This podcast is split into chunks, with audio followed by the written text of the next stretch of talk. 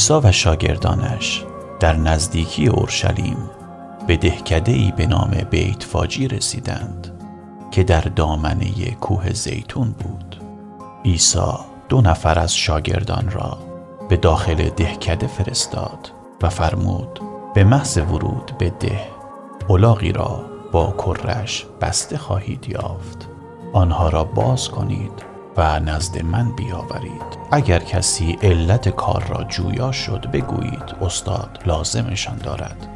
آنگاه آن شخص اجازه می دهد با این کار پیشگویی یکی از انبیای دوران گذشته جامعه عمل پوشید که گفته بود به اورشلیم بگویید پادشاه تو می آید او سوار بر کر اولاغ با فروتنی می آید آن دو شاگرد هرچه عیسی گفته بود عمل کردند ایشان اولاغ و کرش را آوردند و لباسهای خود را بر پشت آنها انداختند و عیسی سوار شد از میان مردم ادعی رداهای خود را در مقابل او روی جاده پهن می کردند و ادعی هم شاخه های درختان را بریده جلوی او روی جاده می انداختند.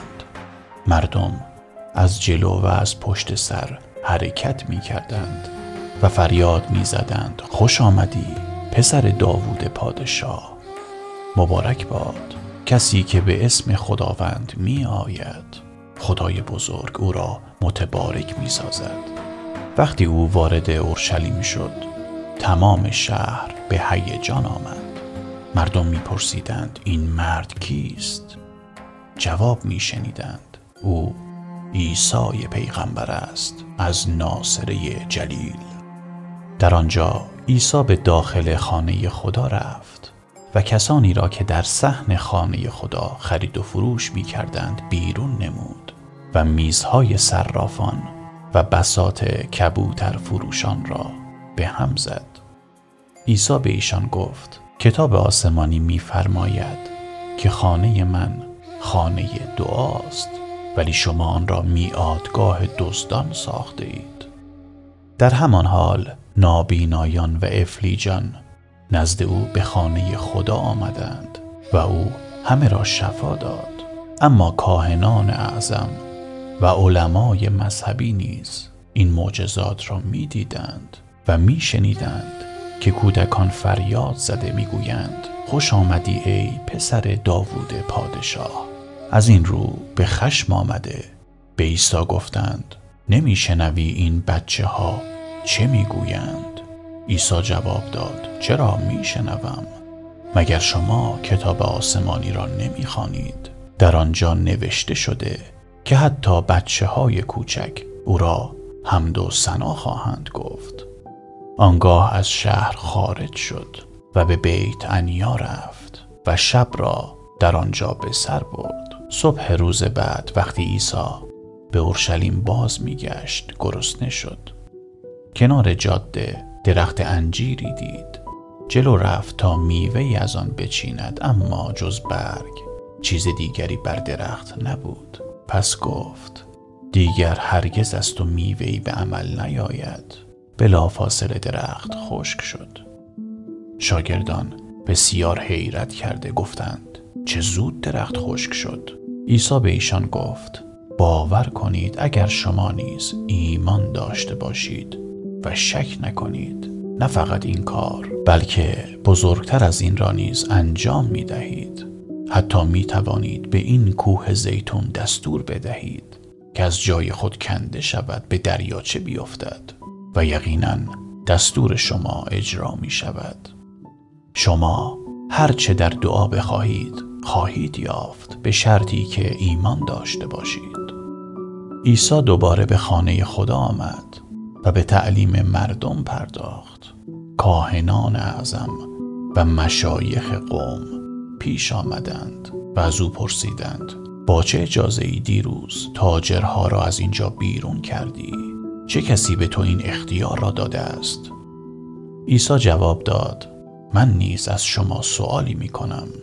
اگر به آن جواب دادید من هم جواب سوالتان را می دهم آیا یحیی از جانب خدا فرستاده شده بود یا نه؟ ایشان با یکدیگر مشورت کردند و به هم گفتند اگر بگوییم از جانب خدا بوده آنگاه به ما خواهد گفت که چرا سخنان او را قبول نکردید. و اگر بگوییم از جانب خدا نبوده این مردم بر ما هجوم می آورند چون همه یحیی را رسول خدا می دانند سرانجام گفتند ما نمی‌دانیم. عیسی فرمود پس در این صورت من هم به سؤال شما جواب نمی‌دهم. اما نظرتان در این مورد چیست؟ مردی دو پسر داشت. به پسر بزرگتر گفت پسرم امروز به مزرعه برو و کار کن. جواب داد نمی‌روم. ولی بعدا پشیمان شد و رفت. پس از آن به پسر کوچکترش همین را گفت و او جواب داد اطاعت می کنم آقا. ولی نرفت. به نظر شما کدام پسر دستور پدر را اطاعت کرده؟ جواب دادند البته پسر بزرگتر. آنگاه عیسی منظورش را از این حکایت بیان فرمود. مطمئن باشید گناهکاران و فاحشه ها زودتر از شما وارد ملکوت خداوند می شوند زیرا یحیی شما را به توبه و بازگشت به سوی خدا دعوت کرد. اما شما به دعوتش توجهی نکردید.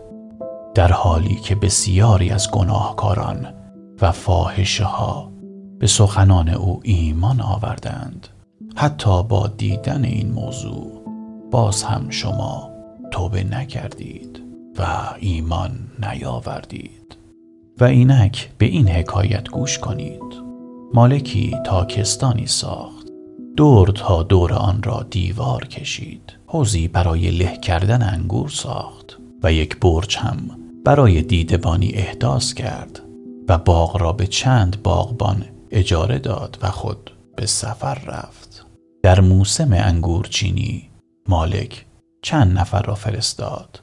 تا سهم خود را از باغبانها تحویل بگیرد. ولی باغبانان به ایشان حمله کرده. یکی را گرفتند و زدند یکی را کشتند و دیگری را سنگ باران کردند. مالک عده دیگر فرستاد تا سهم خود را بگیرد. ولی نتیجه همان بود. سرانجام پسر خود را فرستاد. با این تصور که آنها احترام او را نگاه خواهند داشت. ولی وقتی باغبانها چشمشان به پسر مالک افتاد به یکدیگر گفتند وارث باغ آمده بیایید او را بکشیم و خودمان صاحب باغ شویم. پس او را از باغ بیرون کشیدند و کشتند. حالا به نظر شما وقتی مالک باغ برگردد با باغبانها چه می کند؟ پسران قوم جواب دادند حتما انتقام شدیدی از آنان خواهد گرفت و باغ را به باغبانهای اجاره می دهد که بتواند سهم خود را به موقع از ایشان بگیرد. آنگاه عیسی از ایشان پرسید آیا شما هیچگاه این آیه را در کتاب آسمانی نخوانده اید که همان سنگی که بناها دور انداختند سنگ اصلی ساختمان شد؟ چقدر عالی است کاری که خداوند کرده. منظورم این است که خداوند برکات ملکوت خود را از شما گرفته به قومی خواهد داد که از محصول آن سهم خداوند را به او بدهند. اگر کسی روی این سنگ بیفتد تکه تکه می شود. و اگر این سنگ بر روی کسی بیفتد او را له خواهد کرد. وقتی کاهنان اعظم و سران مذهبی متوجه شدند که عیسی درباره آنان سخن می‌گوید و منظورش از باغبانها در این حکایت خود آنهاست تصمیم گرفتند او را بکشند اما از مردم ترسیدند چون همه عیسی را پیغمبر می دانستند.